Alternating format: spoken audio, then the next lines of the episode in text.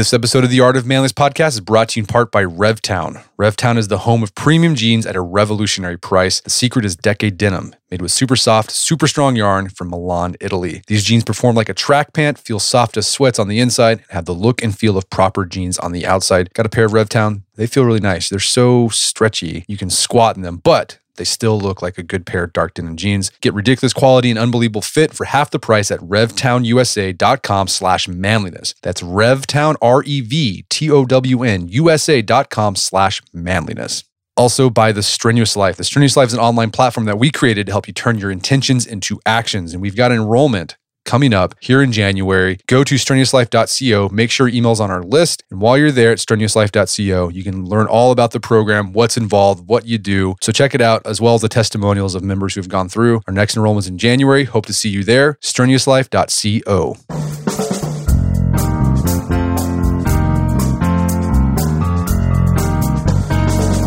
Brett McKay here, and welcome to another edition of the Art of Manliness podcast. In the summer of 1954, two groups of 8 to 11 year old boys were taken to a summer camp in Oklahoma and pitted against each other in competitions for prizes. What started out as typical games of baseball and tug of war turned into violent night raids and fistfights, proving that humans and groups form tribal identities that create conflict. This is the basic outline of a research study many are still familiar with today the Robbers Cave Experiment. It's only part of the story. My guest dug into the archival notes of this famous and controversial social experiment to find unknown and unreported details behind what really happened and why. Her name is Gina Perry, and her book is The Lost Boys Inside Muzafer Sherif's Robbers Cave Experiment. We begin our conversation by discussing what the Robbers Cave Experiment purported to show and the influence the experiment has had on social psychology since. We then discuss the similarities between head researcher Muzafer Sherif's ideas about the behavior of boys in groups and those of William Golding, author of Lord of the Flies, and how both men's ideas were influenced by their personal experiences in war. We also dig into the general connection between children's summer camps and psychological studies in the 19th century.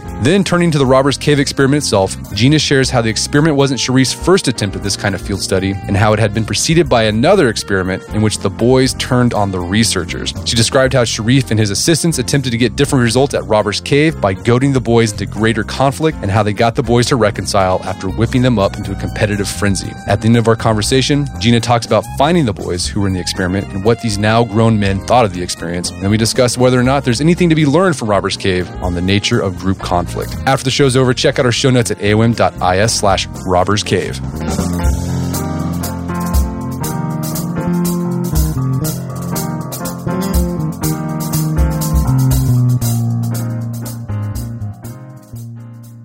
All right, Gina Perry, welcome to the show. Oh, thank you for having me. So, you wrote a history of the Robbers Cave experiment, an influential landmark social psychology experiment. It's called The Lost Boys, inside Muzafer Sherif's Robbers Cave experiment. Um, for those who aren't familiar with the Robbers Cave experiment, can you give us sort of a thumbnail sketch of what it was and what it purported to show? Sure. The the exploration of the experiment is about a three week experiment at Robbers Cave State Park in Oklahoma, obviously. And it what Sherif was trying to show was that if you bring two groups together and put them together and in a competitive situation, that there will inevitably be conflict between them. There'll be belittling of one group by the other. There'll be negative stereotyping and it, this will lead inevitably, in his view, to some kind of violent altercation. And it, it, particularly what he was trying to show was that you can make this competition happen by putting groups in a situation where they're competing for limited resources. And so what he did was he set these two groups up the conflict unfolded during the time of the study. And then at the end of the camp, he brought the groups together and kind of forced them to cooperate. And by forcing them to cooperate, he brought about harmony. So what he was trying to show really was that if you can get people thinking about problems that are bigger than themselves, where they're forced to work with people they would normally regard negatively or even as their enemies, you can establish peace and harmony. So it was really an experiment that was of its time. It was very much taking place in the context of the Cold War. And so that, that's the kind of thing that you would read about in textbooks. And what's the influence that the experiment had on social psychology? Is it something that still gets cited today? Well, yes and no. I mean, it, it's a strange thing, but it depends where you studied psychology and what particular texts and experiments your teachers favoured. And this wasn't something that occurred to me until I was well into writing this book, that often you're taught curriculum at a university, for example, a psychology curriculum that's been developed and has the influence of your teachers on it. And so I studied um, psychology here in Melbourne, Australia, and Robbers Cave was never included in in my studies. My daughter, however, it was in all her social psychology textbooks. So it's it's not like something like uh, Milgram's obedience experiment, which is in every textbook. It's very much about whether or not the textbooks you use include that particular study. But it is famous within the field. So the Robbers Cave experiment you talk about in the book has its has some predecessors. There was other experiment, not not even experiments, but experiences where people saw that boys in groups acted in a certain way particularly when there was conflict there. And you talk about William Golding, who was the author of Lord of the Flies, and he actually had an experience with a group of boys that inspired the the book. Tell us about that and and why did writers like Golding and social psychologists like Sherif think that boys, you know, young children could tell us about human nature on a, on a broad general level? Well, Golding was a school teacher in England and he was a writer at that time. So at the same time that he was teaching, he was also writing fiction. And so he took two groups of, well, he took a large group of his students to this remote part of England, not far from the school where he taught on Salisbury Plain. There's this place called Figsbury Ring, which is like a flat topped hill in the middle of Salisbury Plain. And he took the boys up there and he divided them into two groups and he told them to one group to defend the remains of an old fort up there and the other group to attack.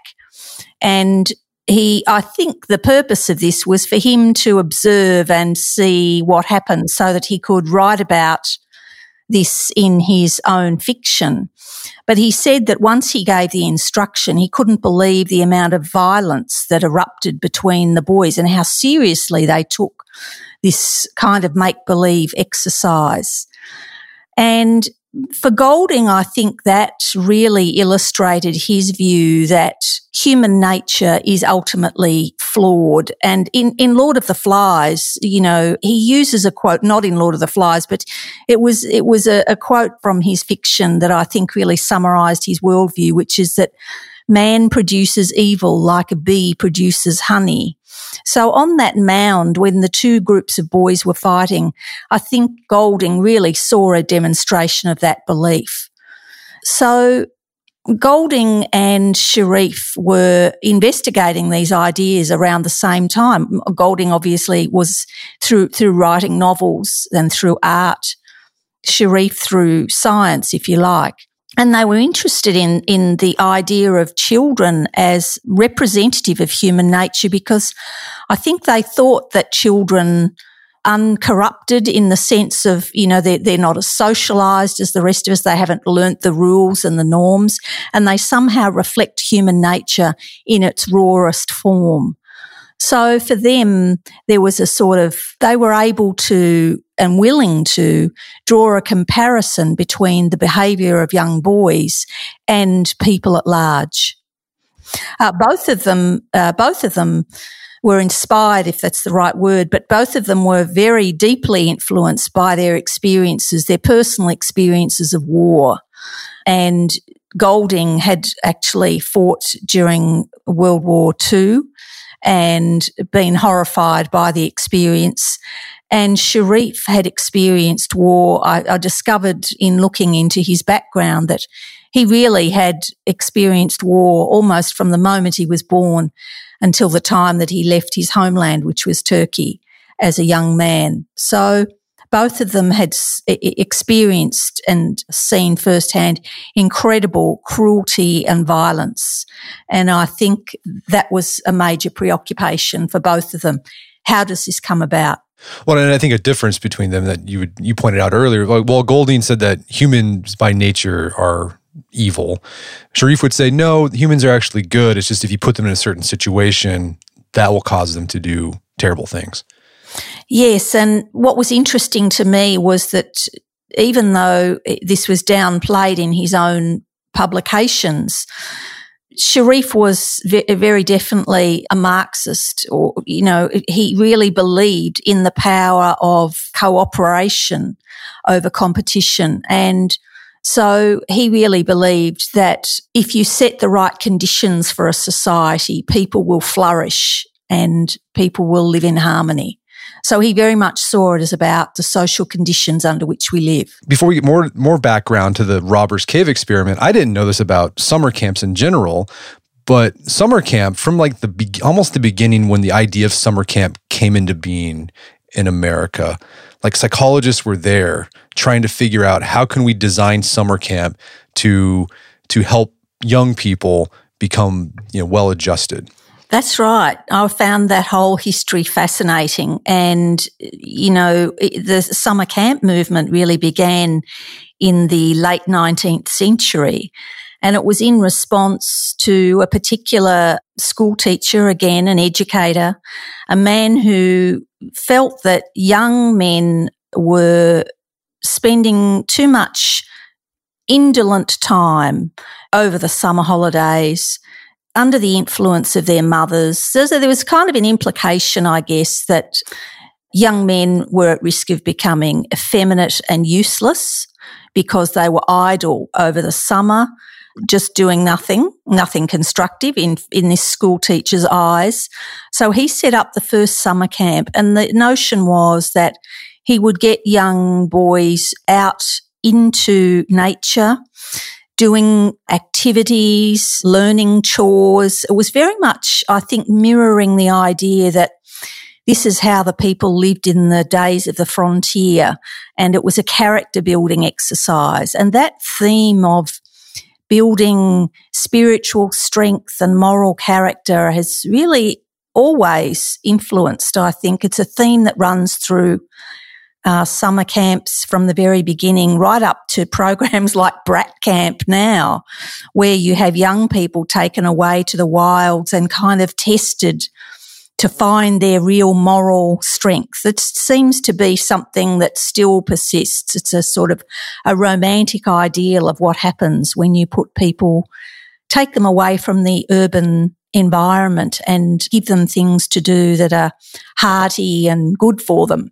So psychologists got involved around the 1930s and 40s because summer camps became really like a natural laboratory. You could study what activities were most effective in helping, for example, boys who were shy or not able to join in, how you could get children to develop the social skills they needed that they could t- then take back from summer camp to live a better life. So in the wake of World War II, the agenda for summer camp became how do we use summer camp to build the values of democracy? How do we use summer camp to build skills about team teamwork and leadership and those kinds of things that make for a successful democratic nation. And so that was the way in which Sherif first got involved was that someone that he knew invited him along to watch how psychologists were studying boys at a summer camp. But Sherif decided that he didn't want to be an observer at someone else's camp. What he'd do would be run one completely of his own. And that way he would have complete control of that environment. So that's what he starts doing. So that's some good background, some backdrop of what leading up to the Robbers Cave experiment. The Robbers Cave experiment, the one that got reported on, happened in 1954. But in the book, this is like the history of that. You you you kind of dig into the archives and the field notes and find that Sherif actually tried this experiment before earlier in like the late 40s and it didn't go as he planned and like no one ever really no one really knows about it. He didn't write about it. So let's talk about that first experiment. Where was it at? How did it happen? And what was the result of it well, he actually conducted three experiments, and the Robbers Cave was the last one. But the Robbers Cave, in a way, was never planned. It was a last minute a last minute decision. So he conducted a first experiment in 1949 in upstate New York, and it was a very basic experiment. He was really just working out ideas. And this first experiment was like a rough draft. It was just two groups of boys, and he brought them together in competition to see what would happen. And the what happened was that the two groups did develop very negative attitudes towards one another. And so that experiment ended really at that point. So he was kind of working things through. The next experiment was the, supposed to be the final one. This was the big one. And yet, as you say, there was no published reference to it hardly at all in Sherif's writing, but lots of material about it in the archives. So this was conducted in 1953, again in upstate New York. And he, in this experiment, he recruited a group of boys, 24 boys, and he took them to a summer camp just outside Saratoga Springs. And he divided the two groups after the second day. And on the first day, he watched the boys and he and a group, a team of his researchers watched the groups of boys and to see who was making friends and to see who was buddying up because these children didn't know one another before they were taken to the camp. So when he divided the boys up into two groups, he made sure that he separated the friends. And this was important at this camp, not as important as he realized, but this was a critical point. So he divided the, the one group into two competing groups. He kept them very separate. They were at different sides of the campsite in separate tents and the men kept them apart. Then he brought them together in a series of competitions like tug of war, baseball, and then they had things like cabin inspections, um, all sorts of games and competitions. And he kept a scorecard in the mess hall so that the two groups could see which of the two teams was winning. Then when he announced there was a wonderful prize for this winning team and it was a series of very elaborate knives, one for each boy in the winning team and a trophy. When he announced the winners of the team, that was when he expected the conflict to really come to a head because the losing team would be so outraged that they'd lost that there would be violence and his theory would play out in the wild. But what actually happened in that 1953 study, and, you know, I said it was a critical point that he separated groups of friends, was that the two groups did um, develop animosity towards one another during games, but for example, whenever they finished a game of baseball, they would f- give three cheers for the losing team. Or they would make sure that after a game, they all went round and shook hands after the game was over. And he found this kind of sportsmanship very, he found it disturbing because it was undermining his theory, but also that he found it very difficult to get the groups to come to any kind of direct conflict. And so he and his team started doing things to the possessions of one group, hoping that that group would blame the other. It was a sort of a scapegoating exercise. So, for example, he would go into a tent and mess up all their things and then hope that the other, that group would come back to their tent and be enraged and blame the others and a fight would erupt. Anyway, over a series of days, this, the, the, the eruption never happened. It would always fizzle out. And it was partly because those boys had made strong friends just in the first day and they were feeling resentful that they'd been separated. It also meant that they wondered why they'd been separated. So they were off, they were very observant of the men. They were always looking to the men to understand what was happening. So they were really looking for clues. Finally, the two groups were uh, on the night that the winners of the tournament were announced. One of Sherif's team actually demolished one of the group's tents, pulled out all their belongings, smashed things, trampled dirt through the tent. And this was meant to be the big moment. And the other thing you have to remember is that Sherif only had a, a, limited amount of time at this camp. He'd booked it for a certain amount of time. He had a certain amount of money. So it was like the clock was ticking and they really had to get things happening. They had to fan the flames of this fight. Anyway, the boys came rushing to the site of this demolished tent, but instead of blaming one another, they started talking and one group swore that they had nothing to do with the tent being demolished and the other group believed them. So they turned on the men and it was a kind of a mutiny and they refused to fight and they they were steadfast in their cooperation with one another. Of course, Sherif was absolutely frustrated and enraged and cancelled the experiment. Well, it sounds like his his theory was kind of proven right. Right, there was a conflict. It was just the boys versus the counselors who were actually the researchers. That's right. Um, um, this is what's so ironic for me in all of these three studies that Sherif conducted was that he seemed unable to recognise that his own group of researchers, even though they pretended to be camp staff, they were adults and he, it was as if he was blind to their own influence as a powerful group in that camp.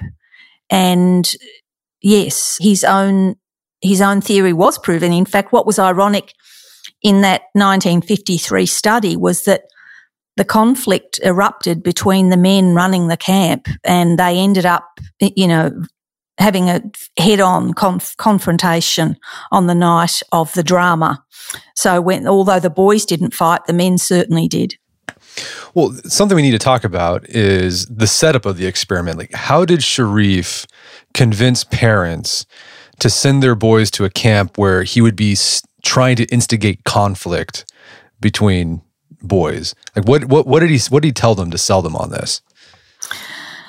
Well, when I looked at the versions of the letters that he wrote between the first study in 1949 and then the final one in 1954, I noticed that he got better at being vague and better at saying the sorts of things that would appeal to parents at that place and that time. And it's worth pointing out that he, in all three cases, he picked boys whose families would not normally be able to afford to send their children to camp. So he targeted parents on a lower income and made the camp free. And in particular, by the time the Robbers Cave study came around, the letter that he wrote to the parents talked about really, and remember it was on note paper that was headed Yale University and in, in the instance of 1953. And then, uh, um, in 1954, it was the University of Oklahoma. And so there was uh, obviously an authority there about the association with the university that he was working for that worked in his favour. But he also played up the idea that this camp was about learning skills for leadership, which in a way, I guess, is not incorrect. But he certainly didn't mention that it was an experiment. He talked about it being a study, but he didn't talk about conflict or victimization or the separation of boys into basically tribes. What's also interesting was that by the time he was recruiting in Oklahoma, his graduate student, OJ Harvey, did the recruitment in Oklahoma City.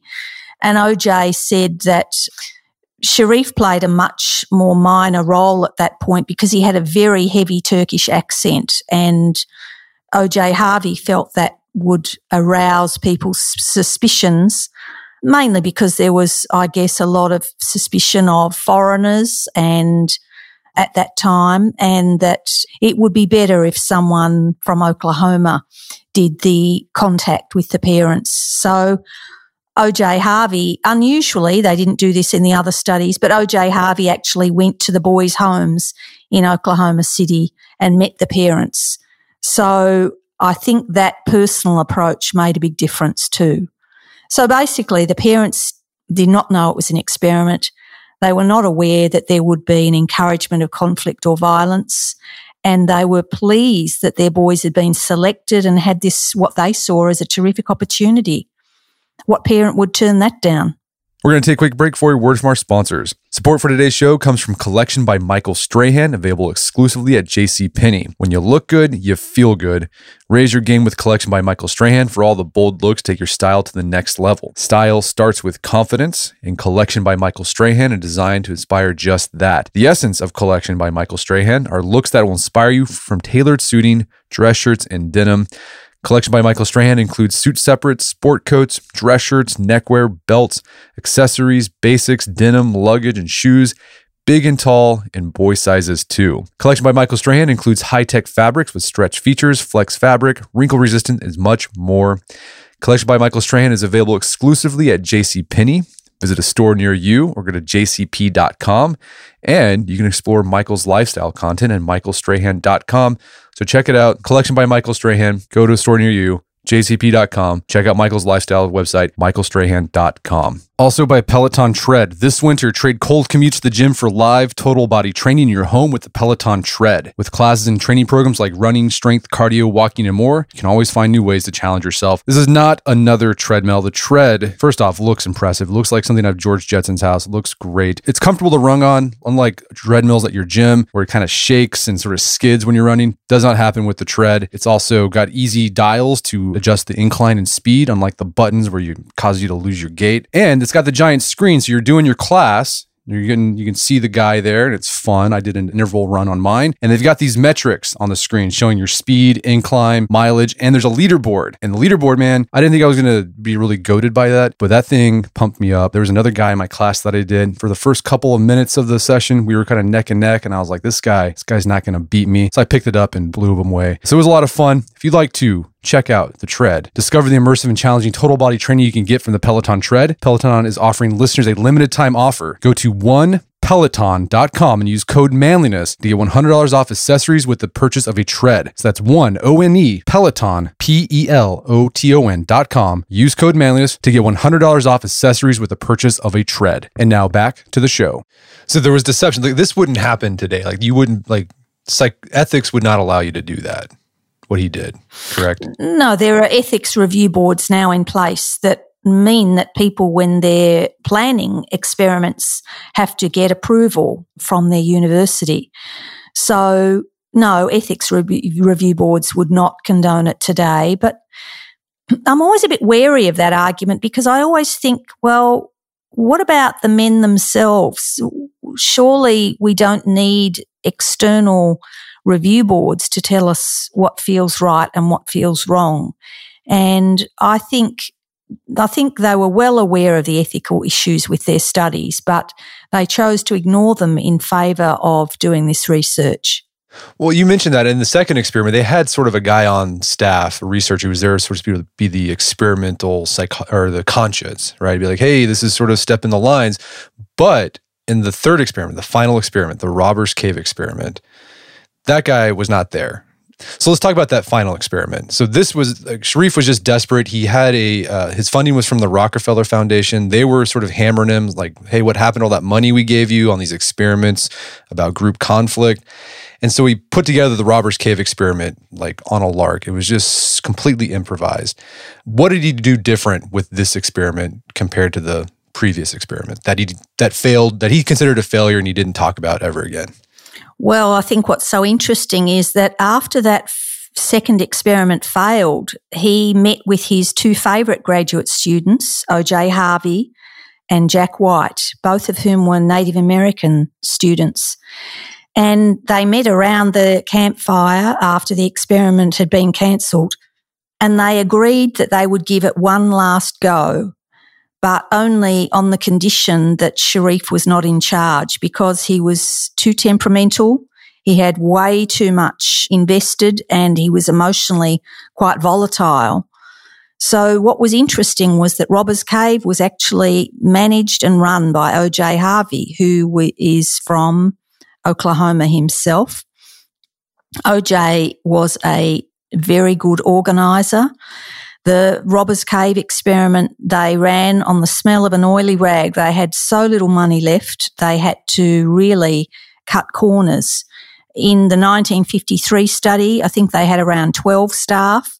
At Robbers Cave, they had four.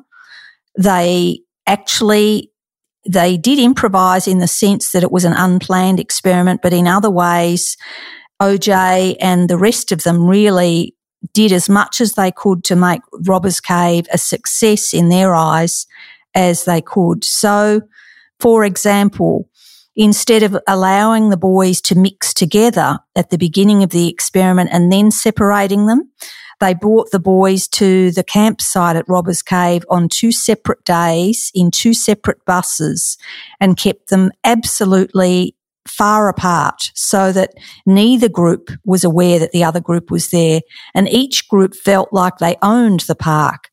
There was no one else there at the time. So they were climbing the rocks. They were exploring. They were swimming in the creek. They were doing all sorts of things in a small group of 12, believing that they kind of owned the place.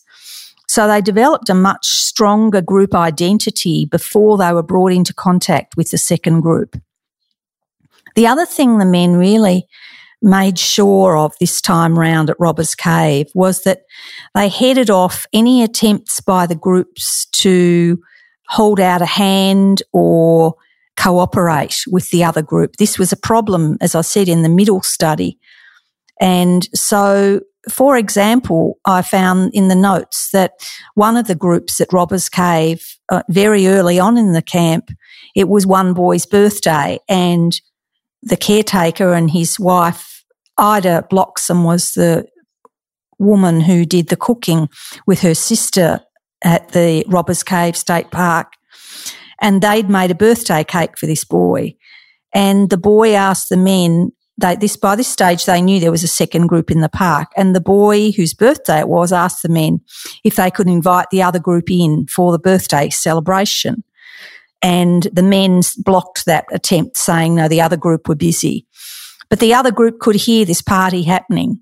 So you can imagine there's a group of boys who are sitting out in the dark hearing the sounds of this lovely birthday party going on in the mess hall and they haven't been invited.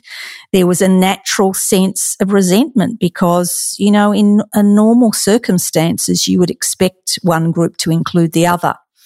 So the men were much better at Robbers Cave at ensuring that the sorts of behaviours that had they felt derailed the middle experiment didn't occur at Robbers Cave.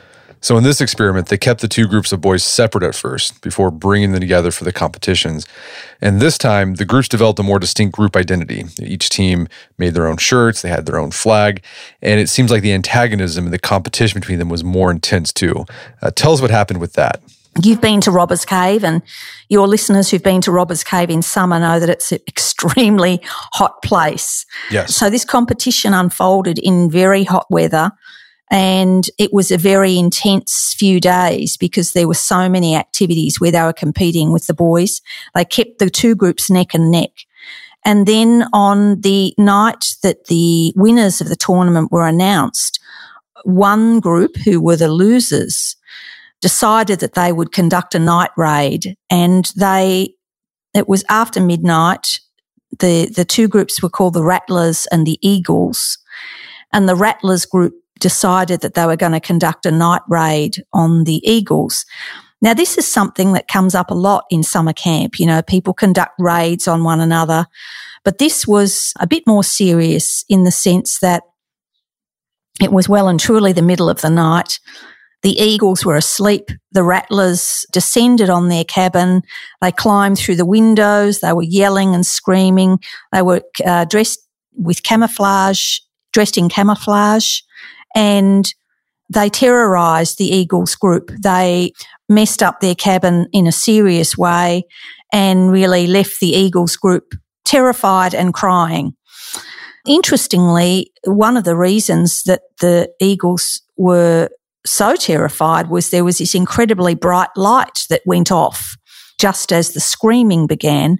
And that was because one of the men was with the Rattlers crew and he was taking photos of the raid. so again, it, that was an indication to me of how the men somehow believed that they were invisible or I don't know what they thought, but here they were accompanying the boys on a raid. And that was the other striking thing to me about Robbers Cave was that their involvement in the conflict between the two groups actually gave the boys very strong messages about what they wanted the children to do. So on a normal summer camp where you would expect a camp counselor to say, no, listen, a night raid is not on. Or a camp counselor might say, all right, look, you can do a night raid, but we're going to give the other group a warning or whatever.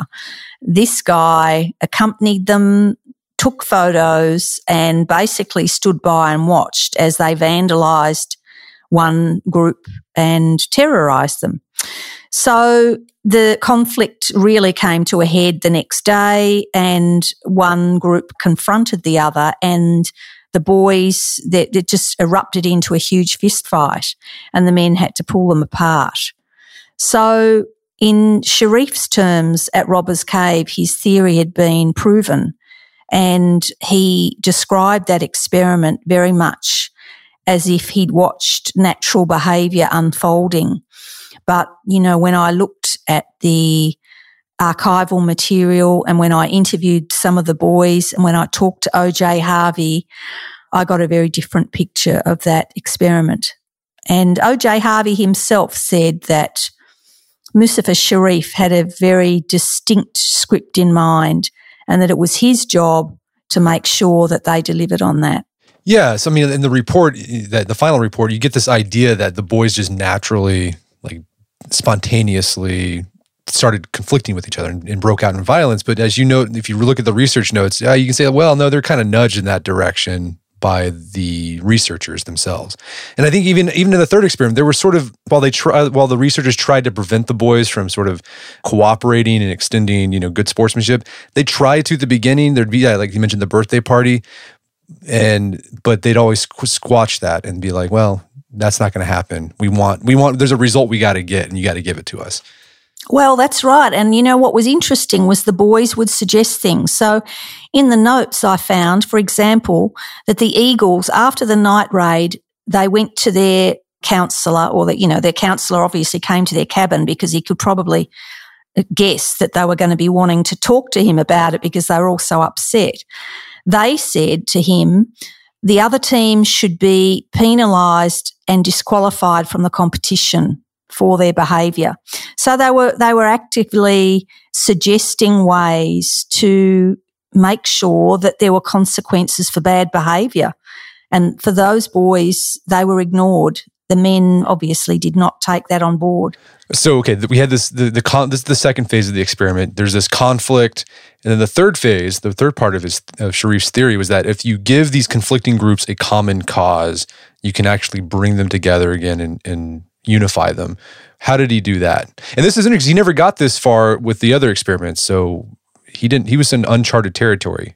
Totally uncharted. And, you know, when I spoke to OJ Harvey about this, he said, look, we were just making it up as we were going along. By that, he meant they were working it out just not day by day, really, as you say.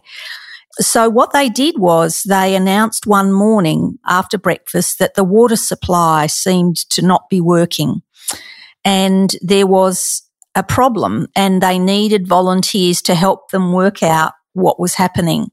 And I think all of the boys actually volunteered. But anyway, there was a water tank up on the hill above the mess hall that had a line that ran down to the hall itself. And the boys had to climb this rocky hill behind the mess hall. Again, a reminder it's very hot in Robbers Cave. They've got very little water in their canteens because the water supply supposedly has failed. So they're hot and they're thirsty and the, they're having to move rocks off the line to actually test it to see if there's a leak or what it is that is the problem. So they're slowly making their way up this hill and they're working in two separate groups. But eventually they get to the top of the hill and they find that there's been a rock fall and that the line has been buried and presumably damaged by this fall of rocks. Of course, the rocks were put there by the men the night before.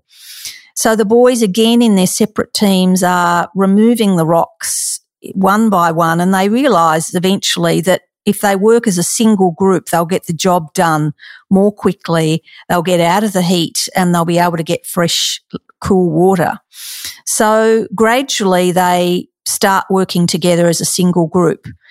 And this was the beginning of the blurring of the boundaries between the two groups, the beginning of the breaking down of the identification of one group you know, the, the, rattlers feeling so strongly that they were rattlers and the eagles feeling so strongly that they were eagles. And they became, eventually, this was over a number of days. This was the first of a number of activities that the men instigated. For example, the next day they pretended that the truck had broken down and they need the boys to push. Again, all activities that were meant to involve what Sherif called a superordinate goal.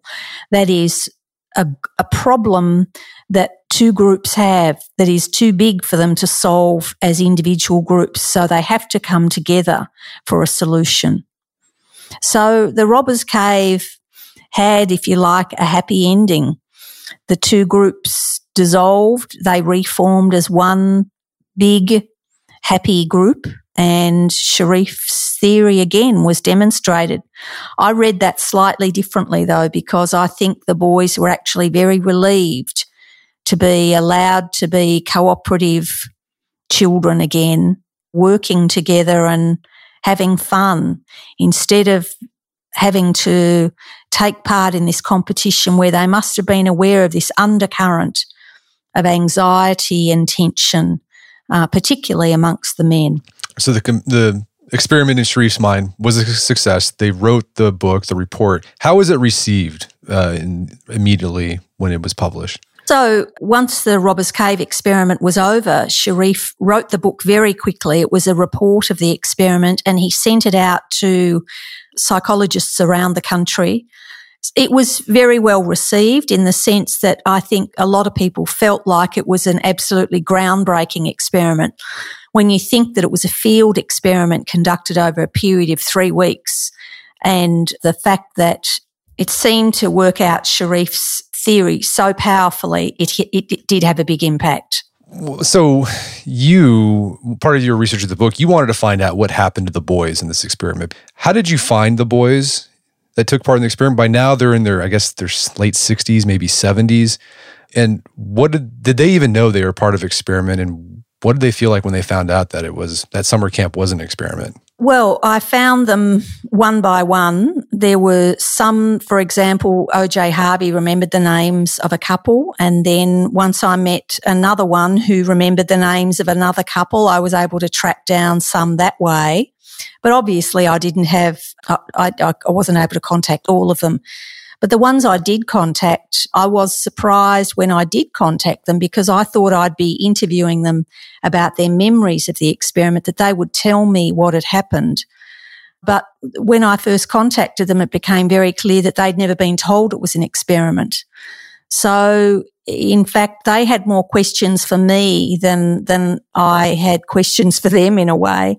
They wanted to know all about it. They wanted to know how their parents had agreed. They wanted to know who was behind it. They, they, they really wanted to know what they were being tested for. And, and they kind of wanted to know whether or not they'd passed that test. So that really shaped my research because I felt that I was actually uncovering a story for them as well as for myself and my readers because I was putting together a narrative that was richer and deeper than the one that Sherif produced. If you read Sherif's book about the Robbers Cave experiment, it's definitely written for people in psychology and it's as an account of the experiment, it's a scientific report. It's not, it doesn't answer the sorts of questions that those now adult boys have. When you asked them like what they remembered about the camp experience, was were their memories positive? Were they did they was it negative? Was it like both? Like what do they think about the camp? I, I think it's fair to say I, I, I, did interview boys who did the 1953 experiment as well as those who were involved at Robbers Cave. And I think most of them would say that it, there were times when it was an unpleasant experience. You know, for, for most of them, as I said earlier, it was their first experience of summer camp. So they didn't really have that much to compare it to. Although the ones who had older brothers or sisters who'd been on camp did, you know, they'd heard about camp and what was expected. So, but most of them had ambivalent feelings, I'd say. Uh, some of them I spoke to had very happy memories of Robbers Cave, but they were happy, happy memories about parts of the camp.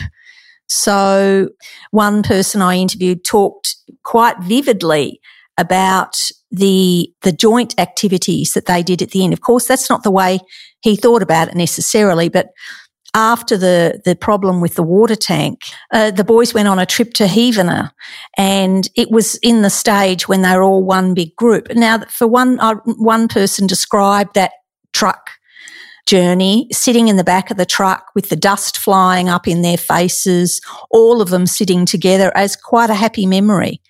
Then on the other hand, there was also vivid memories in the Rattlers group of a boy who was a real bully. And a couple of the men still remembered him very well. So I was very struck by the amount that most of them remembered, particularly the Robbers Cave people that I spoke to. Their memories were very vivid. And that really added to the story from my point of view. But as I say, there was uh, a sense of disquiet too. I mean, you can imagine if you get a letter from someone, you know, out of the blue, and not only out of the blue from the other side of the world, and that person's telling you that you were in an experiment when you were a child and that they want to interview you about it. I mean, you would feel a lot of mixed emotions, I imagine. You'd, you'd feel excited, curious, but also perhaps a bit nervous about what had been involved. And so that was part of my job, really. I felt in the end that it became a story that I wrote for the participants in the experiment because, and this was something that came up for me with my Milgram book as well, where I interviewed subjects, people who took part in Milgram's experiment, is that so often in psychological research, people are referred to as subjects as if they're faceless, nameless individuals, but these are people who volunteered their time or, or in the case of the boys didn't volunteer their time, but were participants in, in an experiment that gains fame or notoriety. They have no control over what's written about them or how they're depicted. And in both Milgram's case and in Sherif's, the subjects were depicted in very unfair ways, I felt, very misleading. All right, so to sum things up, Sherif believed that when groups are competing over resources, they strengthen their separate group identity and become antagonistic against other groups, but they can be reconciled if they work together to address a bigger common problem. And while that might be true, the Robbers Cave study didn't do a good job of proving it because it seems like the way you described it is that Sherif just orchestrated the study to confirm his theory. And what really happened in the experiments is that the boys naturally wanted to cooperate all along, and it was the researchers who, who goaded them into having more conflict. So, can we ultimately learn anything from the Robbers Cave experiment? I mean, did it give us any insight about why groups fight with each other? And if not, have we gained more insight about how that happens since the study? Well, it's interesting. I struggled with this a bit myself. What can you conclude from it? And as you say, you can conclude that adults can manipulate children to do things that they wouldn't normally do. But on another level, I think the, I think what's important, really important about the Robbers Cave experiment, and especially when you compare it with social psychological research subsequently, is that Sherif was really attempting to grapple with big problems. There was something about that big vision that I think is really worth holding on to. We do want to understand and we should try and understand how it is that people develop animosity and hostility towards other groups in their community, whether it's on the, the basis of skin color or religion or gender. And, and looking at ways to break that down is really important. So I, I don't want to throw that away. I think that's really important. I think that I'm not so sure that that research has advanced necessarily though, because we still have the same issues today.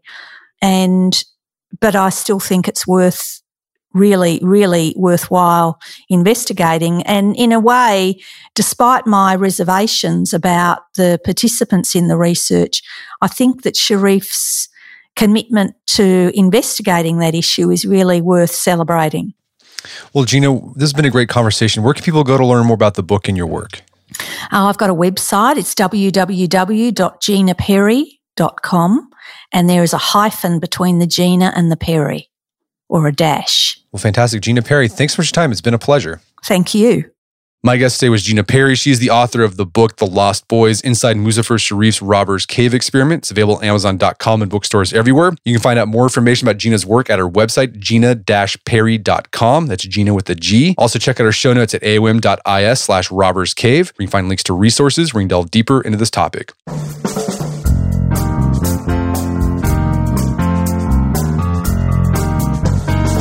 Well, that wraps up another edition of the AOM podcast. Check out our website at artofmanliness.com where you can find our podcast archives as well as thousands of articles we've written over the years. And if you'd like to enjoy ad free episodes of the AOM podcast, you can do so on Stitcher Premium. Head over to stitcherpremium.com, sign up, use code manliness to get a month free trial. Once you're signed up, download the Stitcher app on Android or iOS, and you can start listening to new episodes of the AOM podcast ad free. And if you haven't done so already, I'd appreciate it if you take one minute to give us a review on iTunes or Stitcher. It helps out a lot. And if you've done that already, thank you. Please consider sharing the show with a friend or family member who you think would get something out of it. As always, thank you for the continued support. And until next time, this is Brett McKay, reminding you not only listen to the AOM podcast, but put what you've heard into action.